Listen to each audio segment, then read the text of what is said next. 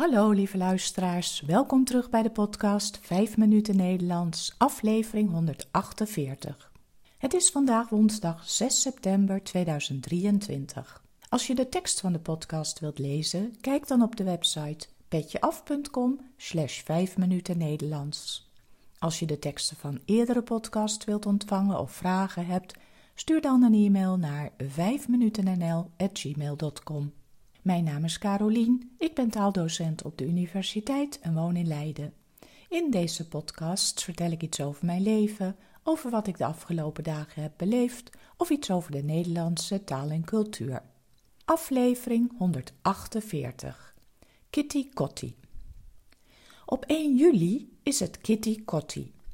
Dat is de dag waarop ieder jaar de afschaffing van de slavernij wordt gevierd.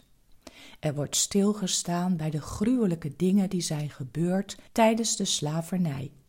Kitty Kotti is Surinaams en betekent verbroken keten. Dus dat de tot slaaf gemaakte mensen niet langer vastzitten met kettingen. Vanaf de 17e eeuw voeren er schepen vanuit Europa naar Afrika. Van daaruit werden tot slaaf gemaakte mensen in het schip vervoerd naar Nederlandse koloniën, bijvoorbeeld Suriname en de Caribische eilanden, zoals Aruba en Curaçao. Daar werden ze gedwongen om keihard te werken op de plantages en ze werden vaak ook mishandeld. De eigenaren van de plantages verdienden hier veel geld mee. Kitty Kotti wordt al heel lang in Suriname gevierd en het is sinds 1955 een officiële Surinaamse feestdag. In Nederland wordt het sinds het jaar 2000 gevierd. Het herinnert ons aan het belang om op een gelijkwaardige manier met elkaar om te gaan. Op 1 juli 1863 werd de slavernij in Nederland afgeschaft. Tijdens Kitty Kotti wordt niet alleen herdacht, het is ook een feestdag. Zo wordt er bijvoorbeeld lekker gegeten en vrolijk gedanst. In Amsterdam vindt vaak de grootste herdenking plaats, met een feestelijke optocht door de stad en een bijeenkomst in het Oosterpark. Naast toespraken was er muziek en dans en foodtrucks voor lekker eten. Dit jaar was het precies 150 jaar geleden dat de slavernij stopte in alle gebieden waar Nederland de baas speelde.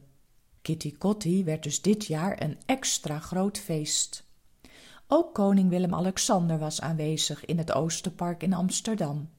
En hij heeft excuses gemaakt voor de rol van Nederland in het slavernijverleden. Na zijn excuses was er luid gejuich en applaus te horen. In december vorig jaar had de Nederlandse regering al haar excuses uitgesproken voor het slavernijverleden. Toch gaat het voor veel mensen niet ver genoeg. Sommigen willen dat 1 juli ook in Nederland een officiële feestdag wordt. Anderen willen ook financiële compensatie voor het leed dat hun voorouders is aangedaan. Hoe dan ook, het slavernijverleden is een zeer pijnlijk onderdeel van onze geschiedenis en het heeft veel te lang geen of weinig aandacht gekregen. Het is immers belangrijk om te weten wat er is gebeurd en te erkennen dat dit nooit meer mag gebeuren. Dit was het weer voor vandaag. Veel dank voor het luisteren. De podcast is voor iedereen gratis, maar als je de podcast wilt steunen, bijvoorbeeld met een kopje koffie, dan kan dat via de website petjeaf.com. Ik wens jullie een hele fijne week en graag tot de volgende keer. Dag!